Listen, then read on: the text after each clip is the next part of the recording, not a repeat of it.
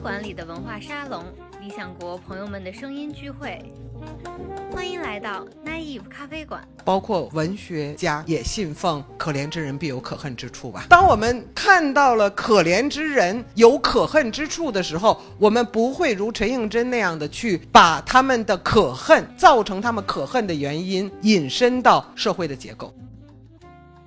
他对心理的重视，他的深厚的同情，他对那个褒贬之间，贬的部分总是结构性的，对每个人物总是带着同情的，哪怕是他批评的人物。而最早我读陈应真的时候，把它当做台湾乡土文学，但是到陈应真这个名字越来越多的在我的精神生活、个人生活当中变得越来越重要和响亮的时候，陈应真更多的是作为一个思想，作为孤独的坚持着的人。他非常的郁闷，他说他没有不能理解为什么一个经历了社会主义的这么一个国家，中国大陆的作家对于这些问题却没有真实的关心。九十年代大家只有一件事情就是发展，没有想过其他的这些问题。所以当陈应真用一个政治经济学的观点来阐述生态环境和发展的关系的时候，大陆的作家是不以为然的。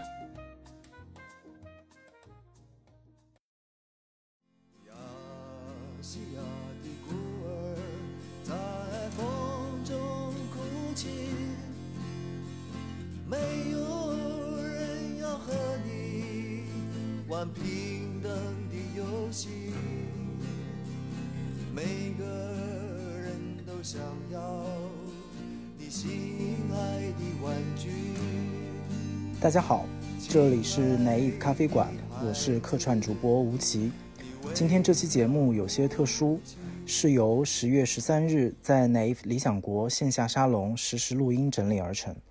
在这次沙龙上。理想国邀请到了著名的学者汪辉和戴锦华，借由陈应真小说全集由理想国在大陆首次出版的契机，来谈论这样一位迟到已久的、被称为台湾的鲁迅的作家陈应真。我也有幸参与到了这场活动中。接下来，我们就回到活动的现场，听戴锦华和汪辉讲述他们是怎样遭遇陈应真。又是如何通过阅读他的小说来理解他笔下的第三世界，他所经历的二十世纪，他的丰富和不合时宜？今天也。很奇怪，其实坐在这儿，虽然在上学的时候就读陈应真的书，但是从来没有想过会在一个办工作的场合去公开的谈论他。尤其是在知道理想国重新出版了这一套小说全集之后再读，那个阅读的感受更加奇怪了。其实就是他在书里面写的那个台湾的世界，不管是曾经六十七十年代的那种反抗的故事，还是八十年代资本主义带来的上班族的生活，其实跟我们今天此刻各位坐在今天。坐在这里，您感受到的生活是非常相近的。但与此同时，我的感受是他的那种正直、勇敢和对爱的执着，那个精神的世界却离我们很远。这是一个非常困难的题目，但是还好，今天我们请来两位专门专治各种困难的老师，大家也非常熟悉他们，戴锦华老师和汪慧老师，不用我再多说介绍。感谢两位老师今天前来答疑解惑。大概在很久之前，编辑黄平丽就跟我聊起来陈义珍这套书的出版，他经历过很漫长的一个过程，在想到。今天我们要通过这样的一个交流的方式，当然忘记了感谢今天在座的朋友们和也许通过线上的方式会看到今天的交流的朋友。我一直在想到底我们从哪里开始，或者说我们的任务是什么？我想到了可能是我们要再次和这样的一位作家去相遇。刚才我简单说了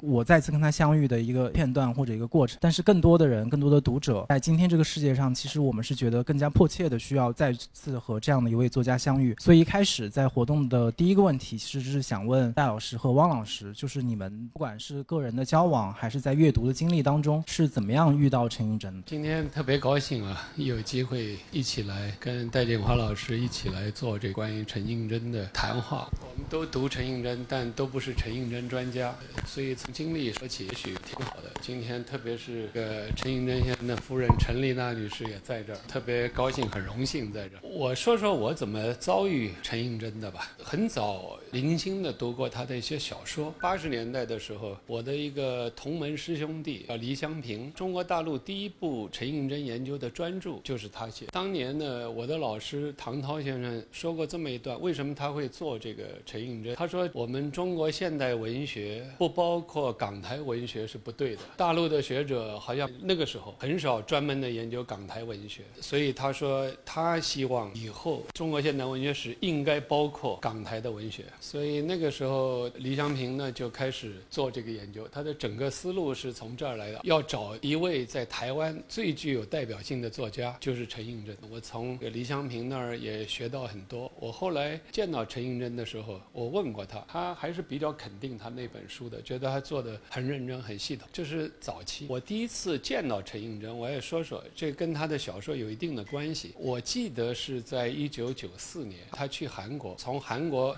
在回台湾之前，先到大陆来，在北京，他通过一个叫申正浩的韩国年轻人跟我联系，说希望跟我见一见。为什么他会找我跟我联系呢？这个也有一点原因，原因是他在韩国的时候读到了我写的一篇文章，这篇文章在一九九七年在中国大陆引起算是轩然大波，就是当代中国思想状况与现代性问题那篇文章。但那篇文章当时在大陆没有办法，我一九九三年写的，没有办法发表，所以一九九四年发表在韩国的一个很重要的刊物叫《创作与批评》。在这个上面，当时我给的一个题目叫做《中国的社会主义与现代性问题》。他在韩国读到这篇文章，所以我要特别说到陈应真有一个非常独特的特点。他当然英文可以读，日文可以读。他为了了解这些第三世界或者是殖民地、半殖民地社会的状况，他在已经有一定年纪的时候，专门去学习朝鲜语、韩语，为了是韩国知识界讨论的状况。在这个时候呢，为什么他会关心韩国的知识界的讨论呢？是因为我们如果读这个他的三卷小说的第二卷《夜行货车》这一卷华盛顿系列，就知道这个时候涉及到台湾社会或者亚洲社会在战后经过了一个新的一轮发展之后，它的社会的性质到底是什么？社会的主要的矛盾和冲突到底是什么？他希望理解这件事，可是呢，他觉得在在台湾没有这样的讨论，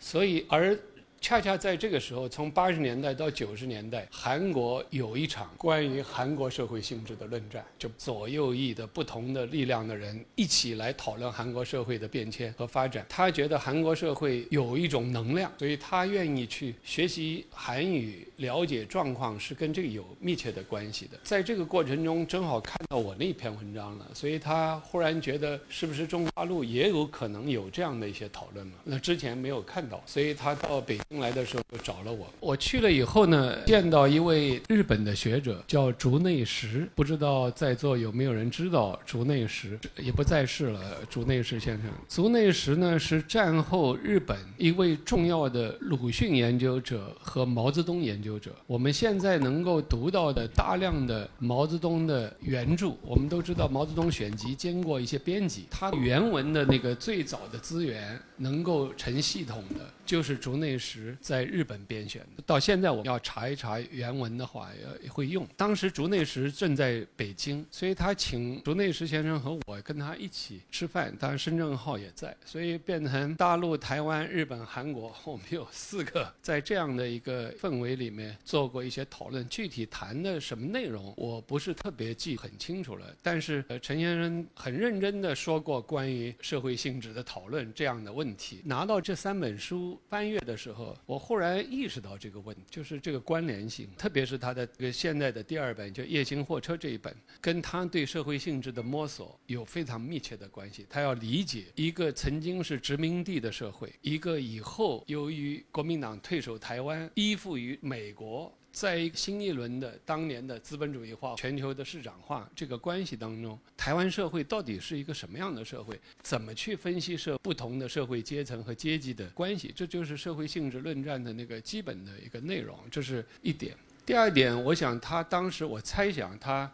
呃，找竹内实先生在这儿的一个原因，我不知道他们之前是不是有过来往，是因为我看到他早期的这个阅读，因为他认识一位是不是日本大使馆一个驻。台湾办事处的还是什么？那位日本人带了一些书到台湾去，这些书当中包括了鲁迅的著作，包括了毛泽东的一些著作，包括了马克思的一些著作。陈寅真在这个过程通过这个接触这些理论阅读，我看他说的这些涉及到毛泽东的这个著作里面，好像是有中文的，有日文的。我猜想这个是他为什么要去跟竹内实先生有关联的这个原因。竹内因为竹内实是是在日本的一位鲁迅研究的权威的学者。同时又是毛泽东研究的一个权威的学者，是在这样的一个氛围里面啊，这是我跟他的一个第一次的交往。后来当然有过多次的交往。我这么说吧，以后我到台湾去，九十年代大概九六年、九七年到台湾，我记得在那儿见面的时候，我感觉台湾社会正是酝酿着一个剧烈的大转变的一个事，几场重要的争论。一个是在台湾涉及到皇民化问题的争论，那个时候虽然很。很多人对于日本殖民主义的历史是批判否定的，但在那个潮流里敢站出来公开说的人。几乎没有。陈寅真一个人。公开的在报纸上批判斥责这一股潮流，激烈的也是比较深刻的来批评了皇民化潮流这个殖民主义的历史问题。我记得我问过一位在台湾的学者，这位学者未必是在思想上跟陈寅真都是一样的，但是呢，他带着一个尊敬，因为陈先生，我觉得他像一个界标。一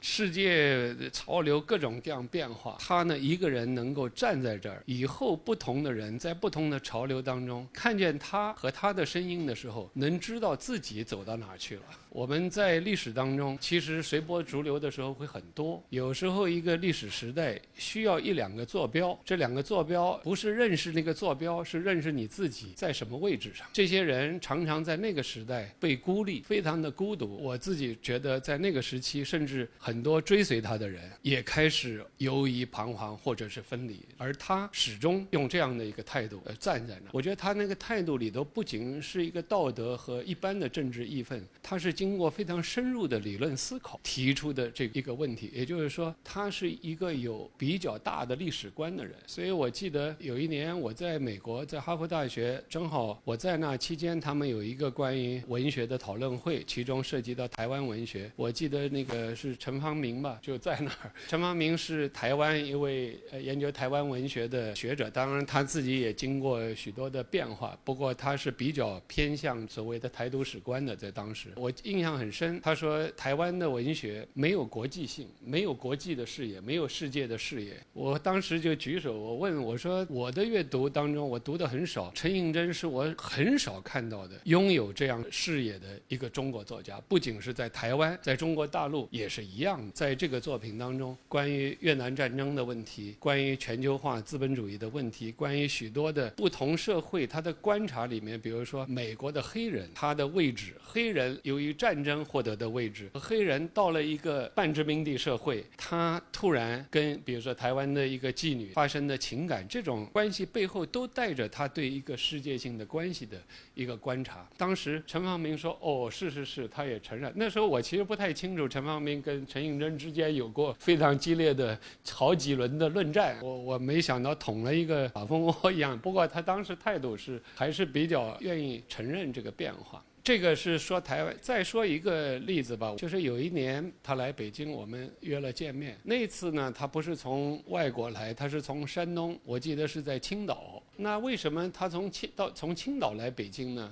因为他们开了一个生态环境和文学的一个研讨会在那儿。当时中国大陆有一批作家，呃，有王蒙，有张贤亮，他们一批人在那。他约我见的时候，我印象很深，他非常的郁闷。他说他没有不能理解为什么一个经历了社会主义的这么一个国家，中国大陆的作家对于这些问题却没有真实的关心。为什么？九十年代大家想一想，九十年代或者是到世纪初，大家只有一件事情。就是发展，就是扩张，没有想过其他的这些问题。所以，当陈应真用一个政治经济学的观点来阐述生态环境和发展的关系的时候，大陆的作家是不以为然的，甚至是带着嘲讽的。这张先亮先生，我们也很尊敬他，他也不在了。不过，他我记得他说过这个话。我记得张先亮说：“我们特别欢迎到我们这儿来污染。”其实这些话啊，从换一个角度，我并不是不能理解，而在于普遍的来说，中国的作家在当时缺少一种一个更广阔的视野去分析和理解这个问题，以至于产生出一个隔阂，而且认为他是一个过时的人，因为他用的那个政治经济学的术语都是过去的马克思主义的术语等等，所以大陆的很多作家会觉得自己更加先进了。只有经过了今天已经过去了二十多年，我们经历了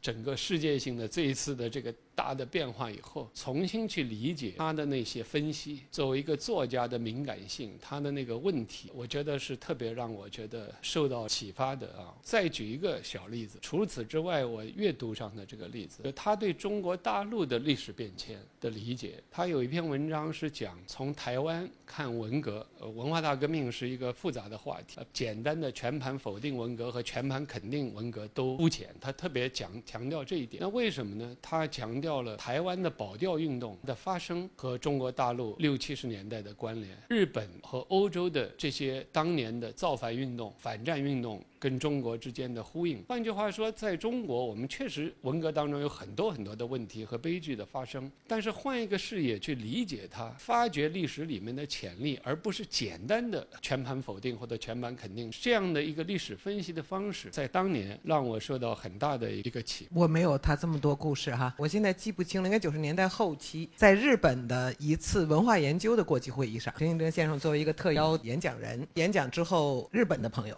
介绍我们。认识我以一个读者哈，多少有点粉丝的态度哈，因为见到大作家的和他相识，没有很多的机会交谈，呃，就这样分手了。然后另外一次是和王辉描述的情形很像，他是在更内部的哈，我就完全是作为台湾的一次学术会议的出席者，陈应先生又是作为一个要发言人，我就目击了这样一次他以所谓左统左派统派的明确的态度和身份，在一个几乎。绿色非常浓重，而且非常的这个密集的这样的一个现场，侃侃而谈，谈他的中中国认同啊，谈他的这国足立场。当时坦率的说来哈，在我这样的一个中国人，大陆过去的中国学者来看，听上去实际上是很高度意识形态化和非常牵强的一些台独的历史建构，他一一的驳斥，而不是带着激愤。在我感觉，就那样的一个现场，那样一个话题来说，是非常平和的侃侃而谈。而寸步不让，但是我必须跟大家分享的是，其实当时在那个现场，我更强烈的感觉到的是，坐在我身边的人对于他的发言报以的是漠视，带一点点嘲弄，带一点点厌倦，好像是你又来了。我们大概知道你会讲什么。其实那个时刻我的感觉比较强烈，因为论战或者说对立，或者说双方都带着情感热度在碰撞，那是一种特殊的时刻。但是呢。那是一个相对于我当时所在的那个现场，我觉得不那么艰难的时刻，就是因为还有有的冲突，或者说还有一种对立的能量在。而那个现场好像他们已经以那样的一种态度来宣告说你你失效了。事实上，那次会议之后，我和我的台湾朋友们讨论起这个话题的时候，大部分我的朋友很亲近的朋友给我的回馈也是这样，好像这样的一种立场本身不再有真实的政治区隔，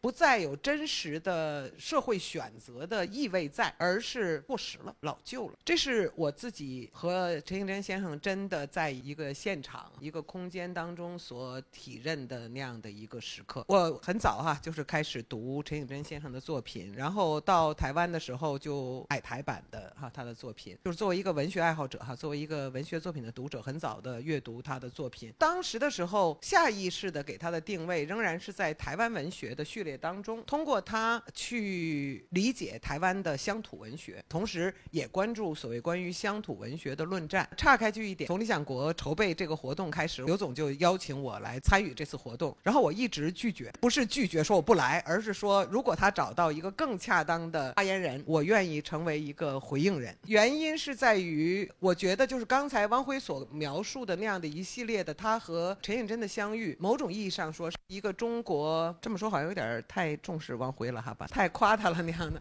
但是我是觉得他讲的这些非常个人的这些相遇的活动呢，某种程度上是九十年代中国思想和中国知识界变化的一个非常重要的侧面。在这个侧面当中呢，韩国的左翼批判学者、日本的左翼批判学者、台湾的左翼批判学者和大陆所谓当时作为一个脏字儿而出现的新左派，他们再度在一个国际的流动当中相遇相会，然后尝试去形成一种新的集聚，是是这样一个过程。而这个集聚本身是一个试图去回应并且处理在当时仍然在发生之中的二十世纪、二十世纪的中国、二十世纪的亚洲、二十世纪的中国革命。他刚才勾勒出来的是那样的一个线索和脉络。我当然某种意义上也参与这个过程哈，但是呢，就陈映真先生这个命题来说，我觉得很有意思哈。我和汪辉的位置的不同，我更早的是作为一个文学爱好者啊，作为阅读台湾文学而阅读陈映真的。但是呢，就和我所有的同代人一样，我们不是经由陈映真而认识陈映真的，而是经由王安忆认识陈映真的。就是一九八八三年，王安忆和陈映真先生同在美国爱荷华写作中心，这个就是很有意思。其实我最近上课的时候总喜欢提所谓美国中国学这样的一个美国特定的地域研究的一个学科，它在整个的这二十世纪后半叶的这个学科出现的过程和中国社会的变迁，直到今天，他们一直扮演着非常多元的、多重的、复杂的角色。很有意思，就是陈映真先生和王安忆当时刚写了《雨沙沙沙》的小王安忆。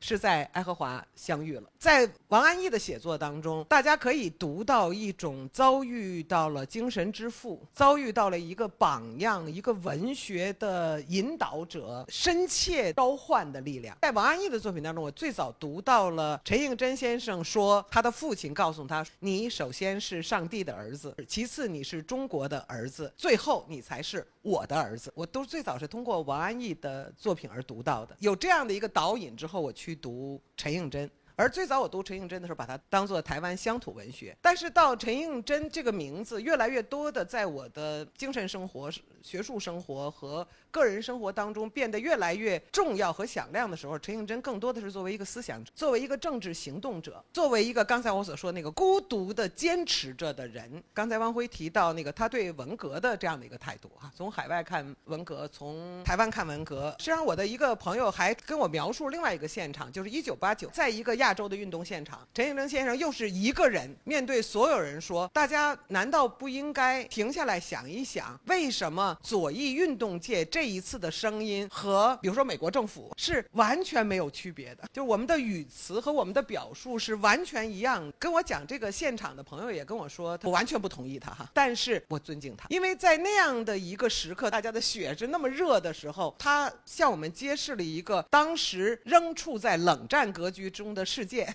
来说非常奇怪的一个现象和一个事，几个特别的例子哈，对于中国当代中国也非常敏感的例子，其实向我们勾勒出了后来对于我来说非常重要的陈映。首先不是作为文学家，所以这一次他们说他们请到了汪辉，我说那好，那就没问题，因为他首先是现代文学出身，其次他关注过台共的历史和台湾的运动历史，他也参与在其中。我说那么好，有主讲人了哈，我可以来敲边鼓了。然后我就开始重读这个新出版的陈映真的文集。我自己非常惊讶的，这是先的阅读体验。我遇到了一个伟大的作家，我遭遇到了文学。刚才我们吃饭的时候，包辉说他觉得像子夜式的写作，就是一种个每一个图景也是一个政治经济学图景。但是我这一次的阅读经验，好像和这样的一种描述和自我表述相反。你读到的是批判现实主义文学，你读到的是情景、人物、情感、内在那个人物的行为逻辑。而且另外一个遭遇也是刚才。吴奇一开始就说的，他是一个完全不期然的遭遇。当我第一次阅读他的时候，我是阅读台湾乡土文学，我在其中发现鲁迅。而这一次，我会发现这些在也是比较久远的年代以前写作的作品，更像是我们的当下。但是再等再停一停想，就发现这个当下是一个在我们的文学当中无法找到的当下，就是它是我们置身其中的当下。可是这个当下却不再被书写。呃，这个对我来说是一个完全始料未。这集的阅读经验。也是在这样一个阅读经验当中，我突然就形成了一个小小的说法，我突然就意识到，说我自己第一次到台湾的时候，第一个去的书店是中正书局还是正中书局，就是国民党官方党营书店。原因是什么？原因是我仍然携带着巨大的冷战思维的力量，我很想知道在分界线的那一边的主流叙述是什么叙述啊？因为那个时候我们忙着重写文学史，我们忙着勾陈，我们忙着发现张爱玲，我们忙着说这个把张爱玲删除的文学史是暴力的文学史，我们正忙着干这件事儿。于是我就很想知道在台湾在海峡那边怎么样，我就买了正中书局还是中正书局的台湾的出版的文学史，然后我就傻掉了，这个文学史完全是空白。我看到了创作者说明哈，创作者说所有一九四九年选择留在大陆的都是共匪，所以他们就不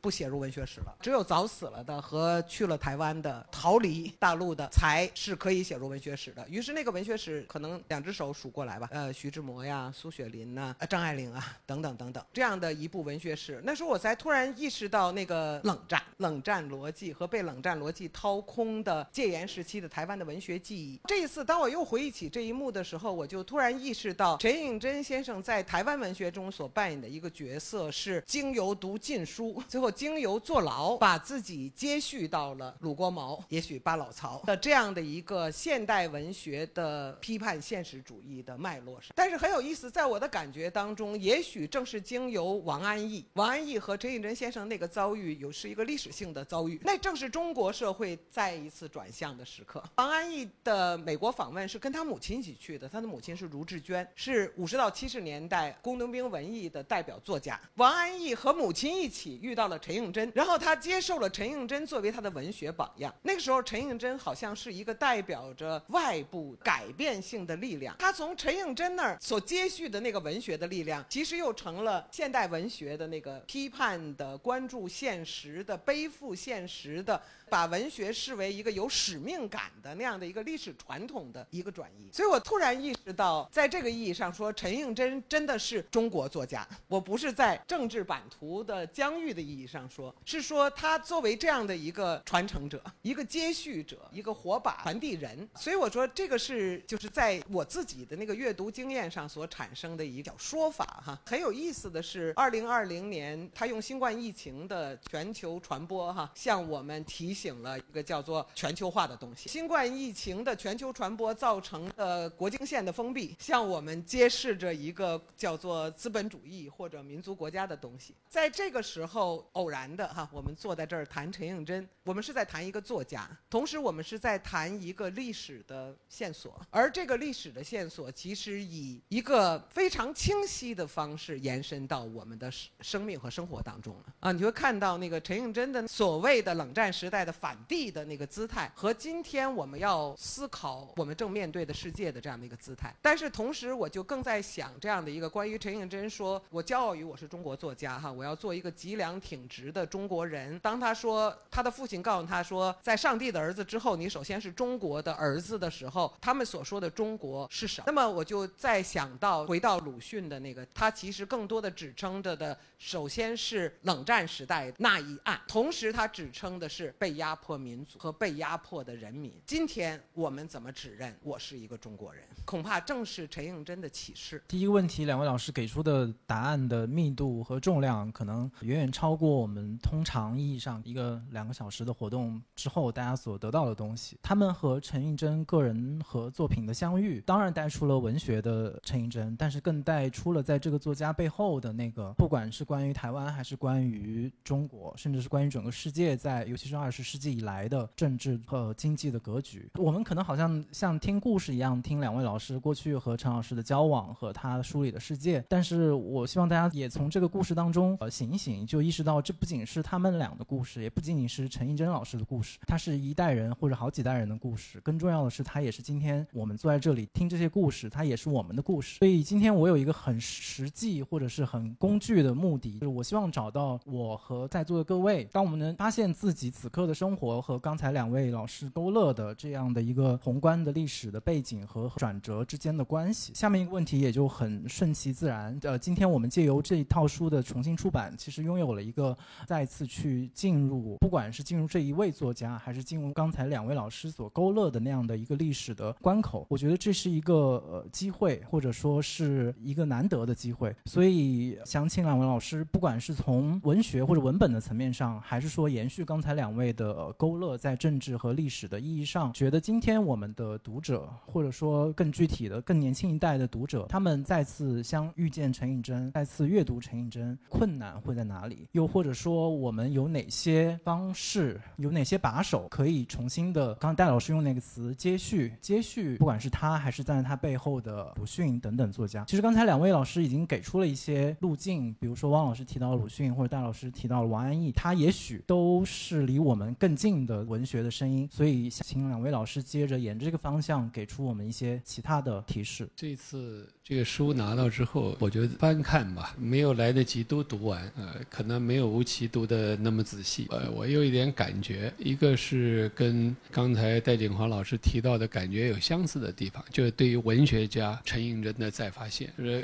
确实我过去跟他的接触和呼应吧，很多是思想性的，对于社会政治历史的分析等等。这次阅读这个文本的时候呢，我确实是觉得给我很大的一个冲击。我讲讲几条，我先零碎的啊，不一定讲得很系统。刚才说到这个，他怎么安放他跟中国的关系，这个是他作为一个中国作作家，他怎么去理解中国？这确实涉及到一个文学态度，不仅是一个政治态度，因为这跟他和鲁迅的遭遇，我觉得有极大的关系。在《将军族》前面的这篇文章里面。和他的一个后面的叙述里头，都涉及到一个一个问题，就是当他阅读了鲁迅之后，他怎么通过鲁迅去理解中国，怎么爱上中国？他爱上的这个中国，不是一个可以简单的让你自豪的中国，因为鲁迅笔下很多是批评自己的愚昧的、落后的很多很多的问题。可是鲁迅的文学当中有一种独特的品质，这个品质就是当你意识到自己的这些问题的时候，反而更深的爱上了他。这是自己的一个社会，所以他的那个批评性跟他的眷恋，别民族这个概念，在陈寅真那儿其实是非常正面，是因为有这样的一个情感性的一个直接通过文学，那个时候他还不是。社会科学式的分析是一种情感式的接近他的叙述，所以我觉得很有意思的一点就是，我阅读这个作品的时候，比如说他的这个《将军族》这这一组，就第一卷吧，语言的那个风格上，注重人物的性格上，明显的和鲁迅的传统有非常深的关联，也可以说是有些作品甚至带着模仿，他明显的有些描写的方式带着对鲁迅的模仿，可是这个模仿不是一般的模仿，他有完全的当。当代性，因为鲁迅的语言句式放到今天已经不太能适应今天的人的阅读风格了。可是，在陈寅真的笔下，鲁迅的那个叙述方式，在他那儿好像是一个现实主义的活力，而且怎么去描述这个文学呢？我觉得更准确的，批判现实主义是一个理论的概念，基本上我觉得是可以的。不过，在这个地方跟鲁迅的关联，连用鲁迅的语句来说的话，就是所谓为人生的文学。他的第一卷里头大量的写。这个还有一个，他对心理的重视，他的深厚的同情，他对那个褒贬之间，贬的部分总是结构性的，对每个人物总是带着同情的，哪怕是他批评的人物。他也不是简单的用一个简单否定，不对，这个方式在第二卷写到这个夜行货车那一卷也相似。比如说夜行货车那个作品里面，一个跨国的公司，真正的老板是美国的，美国的有两组，一组是总部的，一组是在台湾的，这是他们的头在地的 CEO，等于是跟这个 CEO 配合的是一个华人，而且他明显的有一定的文化修养。他是一个外省的，这也是他处理台湾社会内部，当然你去追溯外省人、本省人这个问题，他有多面的这个处理。那这个华人负责人呢，跟他手下的一个女秘书实际上是情人的关系。可是林荣平不娶这个女孩子，保持着这样一种关系。最后这个女孩子又跟这个 James，他是一个本省的青年，他们每一个人都有外国名字啊。那这当然是他描写这个一个跨国化的一个关系当中，最后的那个场面就是。外面的这个大老板美国人来了，来了以后在那儿把两个人把这个女孩子坐在中间，有些轻薄。而这个林荣平装着不认识这个女孩子。本来这个 James 已经要跟这个女孩子要分手了，可是在这个时候他站出来，然后这个女孩子再追出去，有有这么一个故事。写林荣平这个角色的时候，他其实是他对整个这个角色基本上是负面的，不过他也没有用一个完全道德化的方式来写他，他写的是一个整个的社会。会的关系。所以我阅读的时候呢，有一点呢让我想到的是，陈寅恪的写作里面好像有一个有某种既有连续性的，又有一个变化。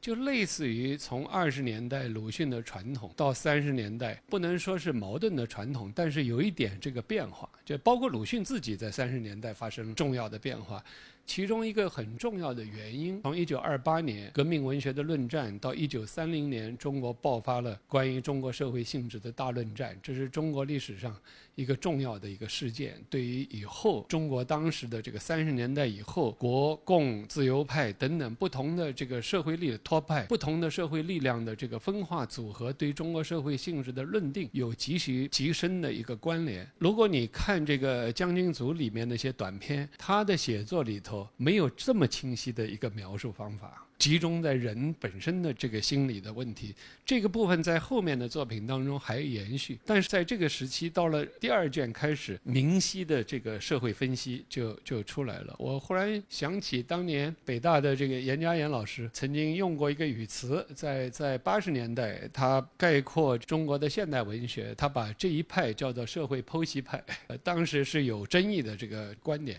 但无论如何呢，这个时候他有强烈的一个对于理论的关注，但这个理论的关注倒并不等同于他对人物的刻画完全服从于理论，就是他始终注意的是这个心理问题，那个是非常准确的。看前面那个《六月槐花香》，比如说讲的是越战的个黑人到了台湾以后，跟台湾的一个妓女之间发生的关系，这个我觉得也是特别有意思，因为他写的是黑人，我们今天都知道。黑命贵这个问题啊，引发出美国社会的一个巨大的社会冲突。种族问题在美国其实从来没有真正解决，尽管在我们很多中国大陆的描述当中把它美化了。可是他写到的是。由于战争，黑人要当兵，所以获得了某种平等的地位。同时，由于美国是一个世界性的霸权，他的驻军是派驻到这些更低一级的，用陈寅真的语言来说是半殖民的一个社会里面。所以他描写的是，大家注意，是一个霸权国家的被看成下等的所谓的黑人种族的士兵，在台湾和一个妓女之间产生了真正的恋情，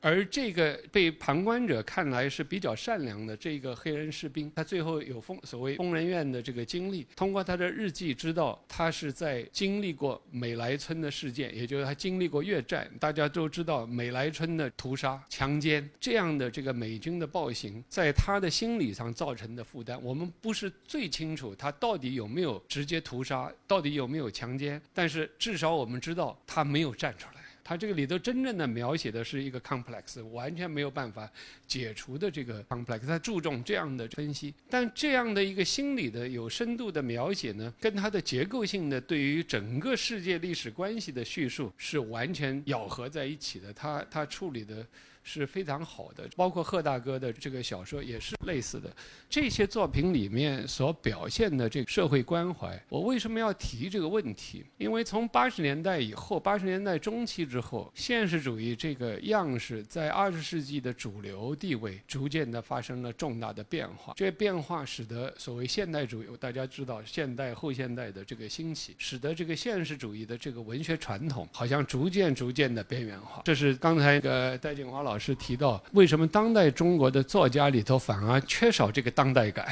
在这个意义上，我们应该重新思考陈寅真当年坚持的这个二十世纪曾经存在过的为人生的现实主义的这个文学传统，它的活力，就是它的真正的生命力。从十九世纪的俄国文学、法国文学。到中国的这个二十世纪的中国文学，鲁迅所代表的这个传统，在今天可以说陈寅真的作品重新出来的时候，我们不觉得是一个过去的作家，而是具有充分的当代感的一个人物。他所描写的这些事情，在今天通过他的文学的这个图景，一定程度上会重新激发我们自我认识。为什么呢？因为他用一个非常尖锐的方式写出的这些人物关系，在我们的世界里头已经被视为正常的关系。他写的这些东西已经不再引起我们惊奇了，不再引起我们惊奇了，所以我们才会失去了对这个时代的一些判断力。而他通过阅读它。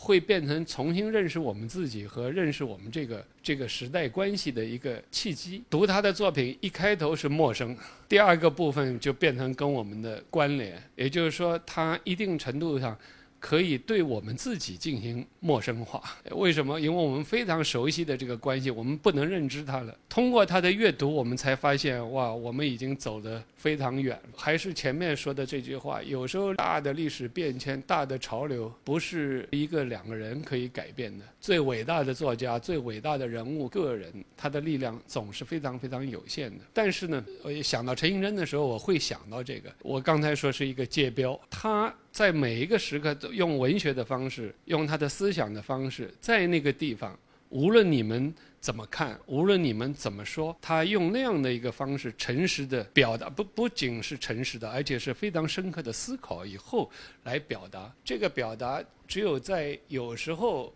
当时也未必能够说服自己的同代人，甚至未必能够说服自己跟随着的人。但是过了一段时间之后，当你重新回顾这个过程的时候，才发现它还在那儿。我们发现的是，我们跟在这个跟这个时代的运动当中，已经走到哪儿了。换句话说，因为有这样一些人物提供了一个可能性和一个契机，是什么样的契机呢？是自我认知的契机，就我们知道我们自己现在在。如果没有这个界标，我们就不知道我们在什么地方了。有时候。所以，像像这样的一个人物的和他的文学世界的出现，重新的，特别在大陆能够以完整的形态重新出版，我觉得是。非常重要的一个事件，好像先自夸一句哈。所谓的自夸一句，就是今年好像大家都在办张爱玲的那个各种各样的纪念活动，我好像理所当然的会被应邀去发言。所谓的理所当然，是因为画一个很大的引号啊，就是我发现了张爱玲，好像确实是我在电影学院的图书馆的角落的一堆某一个老先生的身后的赠书堆当中扒出了张爱玲。所谓自我表扬，就是我拒绝了所有的邀请。关于张爱玲，我没有什么新的话也要说，我也不想再说张爱玲，因为《浮出历史地表》这本书再版了五次了哈，我已经在每一次再版的时候做过说明了哈。我说对于。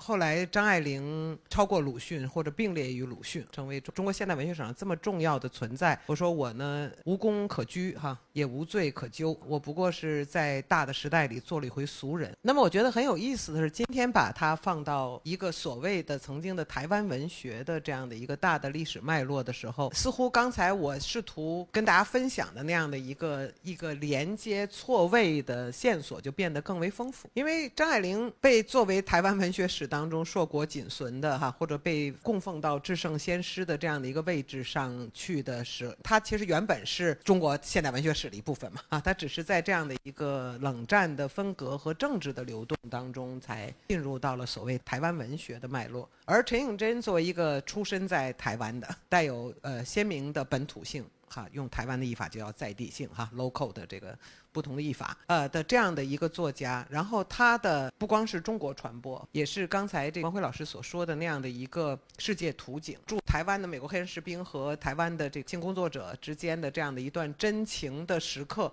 所带出来的那样的一个大的历史时刻、国际场景和那种二十世纪历史当中的一个最为至为悲剧的时刻，以及这些时刻投射到一个个人、一个个人的情感、一个个人的内心的创伤或者扭曲。或者那种不能逃离的自我质询，就是他所做的这样的一个描述。然后在我听他讲的时候，在我心里引发的那个呼应，哈，就是我想跟他做的一个呼应，是他通过文本细读的方式，哈，跟大家分享对于陈颖真的文学阅读，以及陈颖真的文学的。丰富，或者说陈应真的文学的夹杂物，或者说我们在文学的阅读陈应真的时候，我们可能衍生出去的路径啊、面相啊，呃，我完全我完全同意他的这样的一个叙述。但是呢，我在阅读陈应真的时候的那个感觉呢，好像有一种微妙的不同。那个细微的不同，首先是我在阅读他的时候，我没有去。特别的感受，比如说美莱村的这个场景的进入哈，大家可能知道哈，就是美军在越南美莱村杀了全村老少，然后强暴妇女，呃，抛出母腹中的胎儿，在他们还活着的时候肢解他们，然后把他们的尸体抛入到一条沟里面，然后在这支屠杀的部队走了以后，另外一支部队到来，发现了这个暴行以后，他们是朝那个没死的人补枪。美国的新闻记者拍摄了大量的图片，在《纽约时报》上公布了这这桩暴行，迫使美国国防部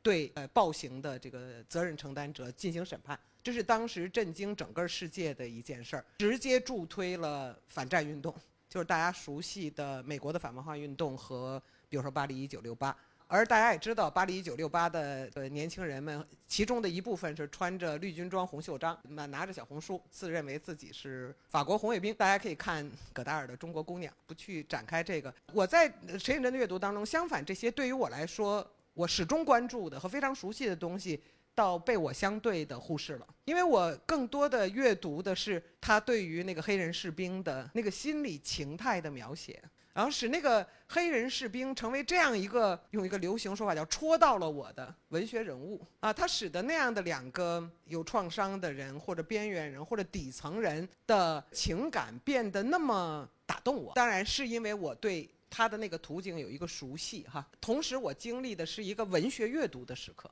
一个情感上受到冲击的时刻，呃，但是我就在想哈，刚才呃吴奇跟我们说起来说，呃，李想国的朋友也说哈，说其实读者非常喜欢哈，就是今天的读者阅读陈颖真作品非常喜欢，他们被感动了。其实我倒是觉得，如果我们单纯的作为一个文学阅读的话，会有障碍。我觉得我们文学的去进入陈颖真，文学的与陈颖真再度相遇，并不困难。困难的倒是我们的文学相遇能够让我们更多的分享什么，或者说这个文学的相遇是不是同时打开了一个不同的文学世界？我我倒觉得这是一个有趣的问题。所以我说，在这个意义上，我完全呼应。对于汪辉和对于我来说，在我们的代际和我们的知识结构当中，是内部的那个东西，可能对于今天的文学相遇与真与真的文学相遇来说，成了完全的外部。比如说，你可能把黑人士兵的那个理解为战争创伤。创伤后综合应急反应，这实际上这个词儿都是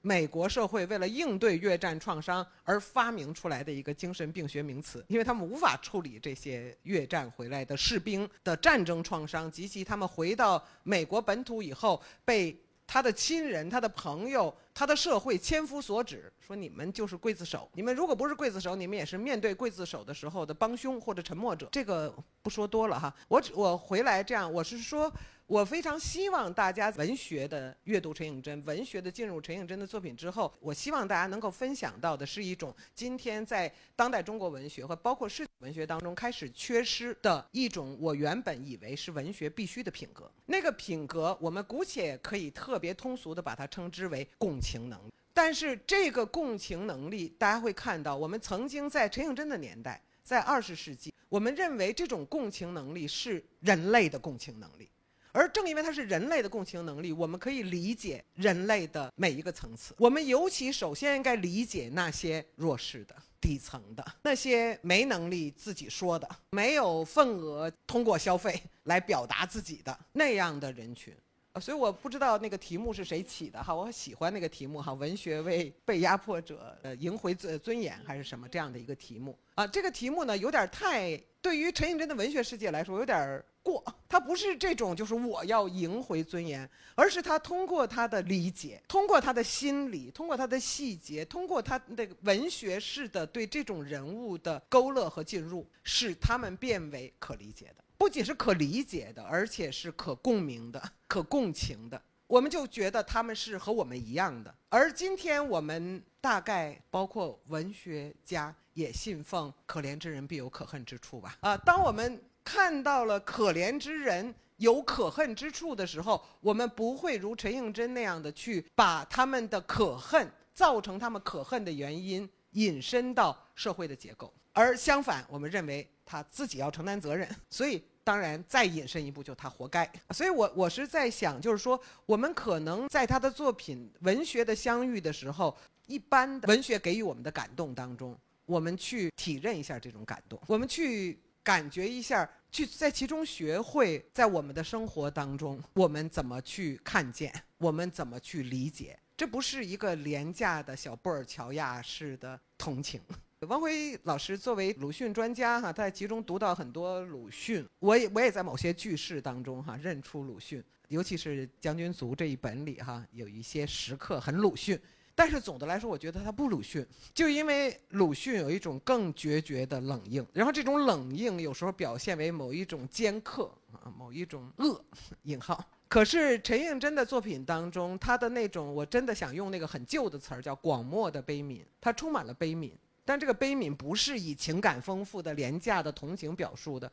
而是那样的一种广漠的悲悯，就是刚才汪辉老师所分析的哈，他的悲悯朝向他的故事中的人物。所以我觉得在这个意义上说，他就不是一个现实主义的问题了哈。我曾经我一直在思考，为什么现实主义文学、现实主义电影哈，我总是。半开玩笑举那个例子，可能贾樟柯已经很不高兴了哈。我就说《三峡好人》是一部现实主义电影，但是贾樟柯得在里头放个飞碟哈啊，得让有个飞碟在那儿飞来飞去，这个电影才能被电影艺术所接受哈。否则的话，就是三峡坝区的工人或者是这个离散的夫妻有什么好看的啊？我们也要放点儿这个超现实主义，在现实主义当中来点缀它。但是我在这个追问和思考的过程当中，我我曾经有一个答案，我就说。现实主义曾经获得了这样的力度，曾经在中国文学中获得这样的力度，是曾经我们相信这个世界可以改变，我们相信这个世界必须改变，我们相信我们可以去寻找到一种不同的、更合理啊社会建构哈社会形态，人与人之间的关系。我当时曾经以为，因为没有了这个愿景，没有了这样的共识，呃，所以我们现实主义不不存在了。其实正是在阅读陈映真当中，我有一个反思。我觉得愿景的缺失是一个问题，但是其实某种意义上说，我们进入二十一世纪，哈，我还是说那个皮克提哈，那个《二十一世纪资本论》哈，那本六百页的书，用了六百页的最专业的经济学术语。呃，再一次告诉我们说资本主义不公平。但是有一个表述，他表述的很清楚，对于我来说也不是启示。此前我也有自己也有这种认知，但他表述的很清楚。他说，进入二十一世纪，我们急剧的倒退回十九世纪末。他说的急剧倒退回十九世纪末，讲的是什么？讲的是整个世界在经历着残酷的阶级分化啊。他用的是贫富分化。我很喜欢网友的翻译哈，不喜欢那个正式的翻译。他说，那么这个急剧分化的倒退回十九世纪的资本主义是什么呢？网友的这个分译特别好啊，叫做比。跌资本主义哈，拼爹资本主义，呃，学术性的翻译叫城西型资本主义。为什么把爹给扯出来？是其实它不过讲的是一边是分化，一边是阶级封闭嘛，固化上升空间的可能。那个资本主义给我们的共同梦破了，但是资本主义的整体结构还在。我觉得在这个意义上说，我。陈映真的作品给我的体会是这样，就是说，我们也许还没有看到新的可能性啊，我们也许没有看到新的我们大家愿意共同去相信并且为之去努力的东西。但是，曾经在陈映真作品当中所揭示的那个世界的连接、那个世界的结构、那个造成苦难啊、造成卑微、造成悲剧的结构，其实没改变。那么，我们仍然可以通学、经由文学去共同的认知这样的结构，然后。后，我们每个人可以在这样的由文学延伸出的认知之后。去做出我们每一个人的选择。我们的选择可能不多，但并不是不在。今天我们经常觉得我们没有什么选择的原因，是在于我们已经没有不一样的理解，没有不一样的认知，没有从我们的一己的生命，或者说别人给定的结构当中去去想象、去选择的这样的文化的空间、心理的空间、文学的空间。所以，我我是觉得，就是吴奇特别明确的说，就是今天读陈颖真，我们能读什么？对我来说，我正好是一个反过来过程哈，就是我们曾经读陈映真读什么，今天我读到了另外一些东西。也许今天我读到的东西是在座的朋友们，或者说今天的读者可能首先读到的东西。其实这是完全在他作品内的，不是，而不是我要通过阐释给予他的。所以就是大家在真的阅读陈映真在那个感动的时候，是不是其实就已经开始进入到一个今天被封闭了的世界啊，获得一种今天不那么作为陈词滥调，不再被人们言说的那样的一种认知。好，完全是自作多情的自说自话。刚才因为戴老师在讲广漠的悲悯那段时候，刚好我抄了很多陈映真的表述在这里，所以有一段话可以呼应戴老师的的描述，在贺大哥那篇小说里面。他借助其中一个人物的话说：“如果爱别人、关心别人的事，禁止成为一些称为这个或者那个宗教的教徒的事。这就告诉我们，这个世界已经不是人的世界。我觉得像这样的句子，在陈寅正老师小说里面到处都是。然后他也会连接起刚才戴老师和汪老师所描述的那个世界跟历史。然后我想补充的，呃，依然是作为两位老师的学学生一辈的阅读体验上稍微的不同，因为这三个全集它的在主题和创作时间上其实是有非常精良的考虑的。一个是他按照时间的顺序在编牌，比如说《将军族》是陈老师更早期的作品，然后到呃《夜行货车》更多的集中在他对于都市生活的描述。我自己其实最喜欢的是赵南栋。当中的铃铛花和山路，当时为什么喜欢？它是出于一个也也许很也是很自作多情的一个结构。就它里面描述的主人公可能都是相对年，有的是小孩儿或者是青春期，他们听到关于历史、关于那些所谓的仁人志士的故事，他都是听说或者村里面小学的老师，他似乎是从什么什么样的道路来，然后他后来躲在了山洞里面，然后我通过不断的偶遇、听闻，然后一个非常不经意的时刻，他从我生命。当中经过，但他不是我的生命经验，就是我没有办法用我的全部的肉身或者是我的知识和情感完全的与他共振。但是当我知道他经过我的时候，那股风或者那个风暴，让我觉得和我今天作为一个所谓的现代人或者当代人的那个感受，让我觉得特别的会产生共鸣。所以那个共鸣已经是刚才两位老师描述的那个巨大的历史和社会潮流之后的那样的一个东西。我现在可能还能略略感觉到它，我。觉得已经是一种幸运。或者是因为受到了这样一些老师的影响，所以在知识上还有这样的一个准备。但是我不知道这样的一个其实是已经非常滞后的、非常零碎的这样的一点点关于呃二十世纪历史的那种感受，多大程度上能够接续下去？不管是通过陈陈老师的小说也好，还是通过今天两位老师或者他们其他的呃表达和和作品延续下去，所以才有了我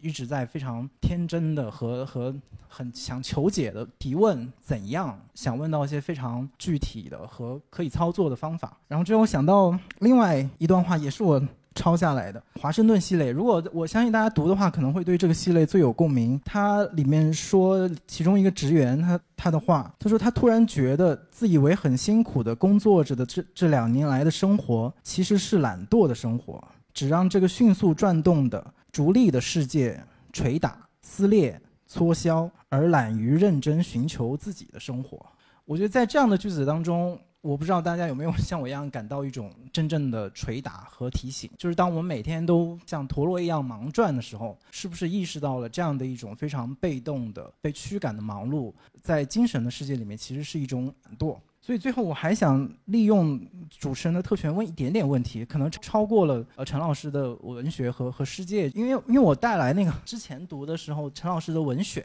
就是这里面是他的政论和很多随笔。这本书其实是放在和汪老师的去真化政治同一个三联的系列当中，大概是十十几年前的书。所以想问的是，还是那个怎样 how to 的那个问题。就如果说这是一个去政治化、去去历史，甚至胡编乱造历史的世界和时代，尤其是新冠疫情带来这样一个完全崭新，但是也无比恶劣的这样一个局面，作为今天来到这里，对陈应真老师的写作充满兴趣，然后对刚才两位老师描述的那样的一个图景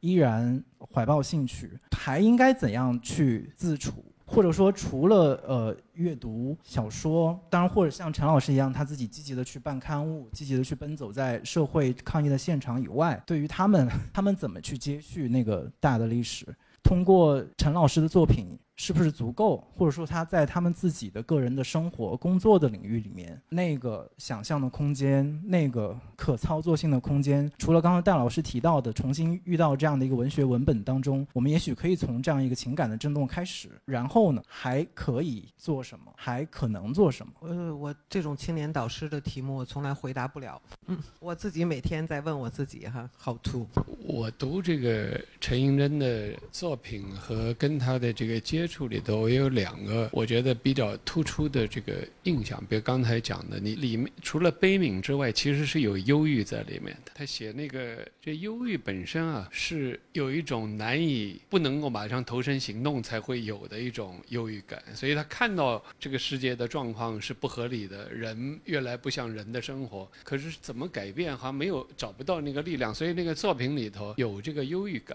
啊，跟跟鲁迅那个还有一个不一样，就是因为因为一开头说到这个他的父亲有有一定的这个基督教的这个背景，所以会跟他说那些话。我们都知道鲁迅自己。他们都不是基督徒啊，鲁迅当然也不是。不过鲁迅作品里面很多涉及基督徒的，那那野草里面我们都知道复仇、复仇其一、复仇其二，包括颓败线的颤动这些作品，都是带有强烈的、带有一点宗教色彩的，并不是宗教性的。这些作品都不要把它当成宗教性作品，它利用了宗教的宗教的题材，但是它展开的是另外一个东西，就是复仇，就是你你可以投身行动的复仇，让。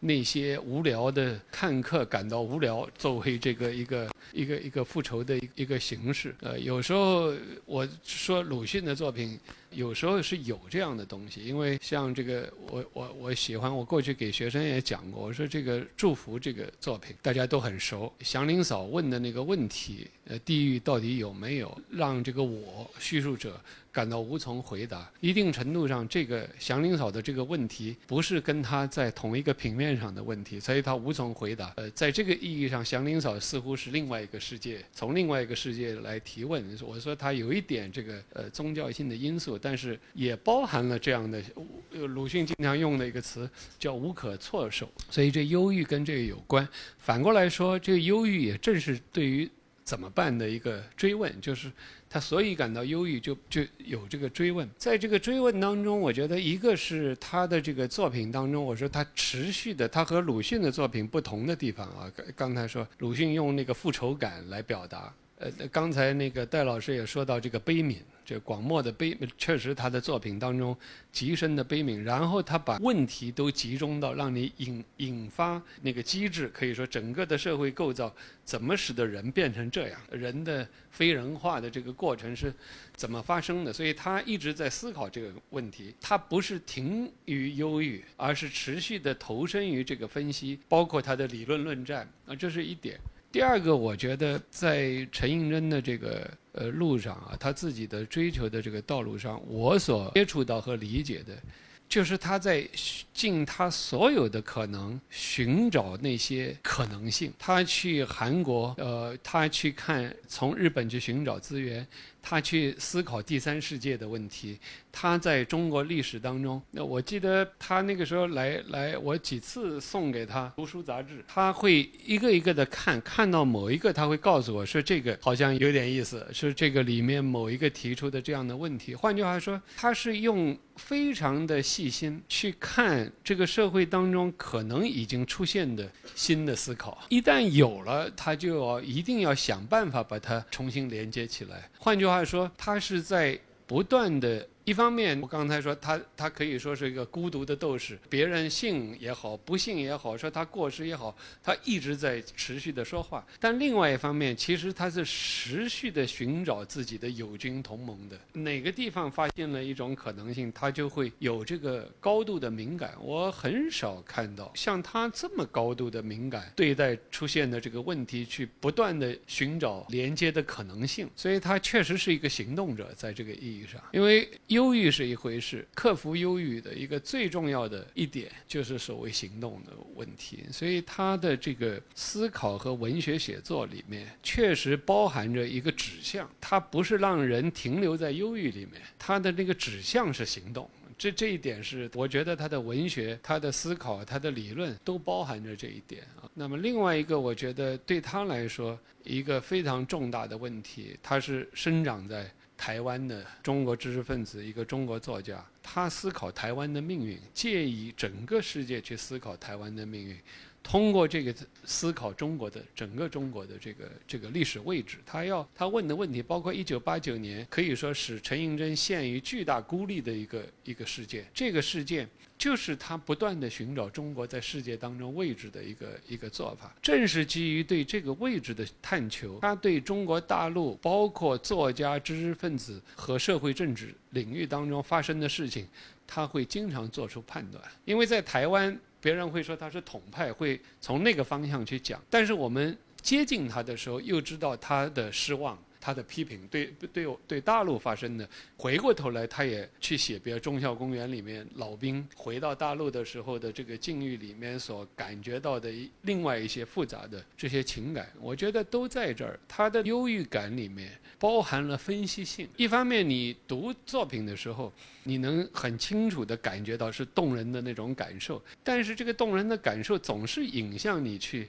好像要分析一下这个这个问题。我我举个简单的例子，刚才提到这个《夜行列车》里面那个 James 的这个最后的这个部分，那我马上就想到，他其实也很明白，处在这个战后台湾国民党统治时期的这个台湾本省人外省人之间，确实处在的这个位置上的这个问题。所以那个 James 有一种需要尊严的感觉，这是他是理解的，他并不是不理解。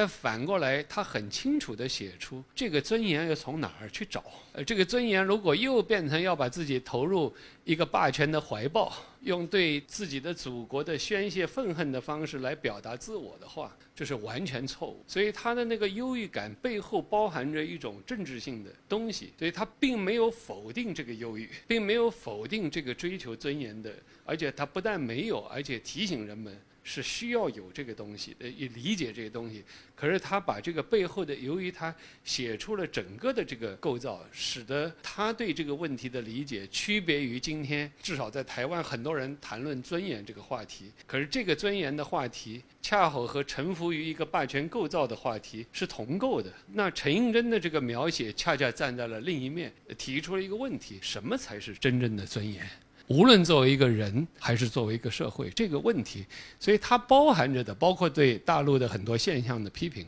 也包含在这个问题里面。呃，这是我觉得他的这个作品。刚才那个，我也完全同意。这个我觉得对陈寅真的在读的时候有一个文学性的发现，但这个文学性的发现背后，确实是从重新理解了文学跟政治的关系。呃，这也正是鲁迅代表的那个文学传统的一个，我觉得最深刻的部分，就二十世纪的文学跟政治之间有如此深的复杂的关联。通过文学去理解了一种新的政治性，这个政治的意思不是只是权力，不是这些东西，是另外一个更深的，要激发那样的一个一个新的政治感，可以这么说。所以这是我觉得，呃，阅读陈应真一个可能的一个意义。我我反复说，就觉得它可以帮助我们理解今天的情境，就是我们自己自身的一个情境。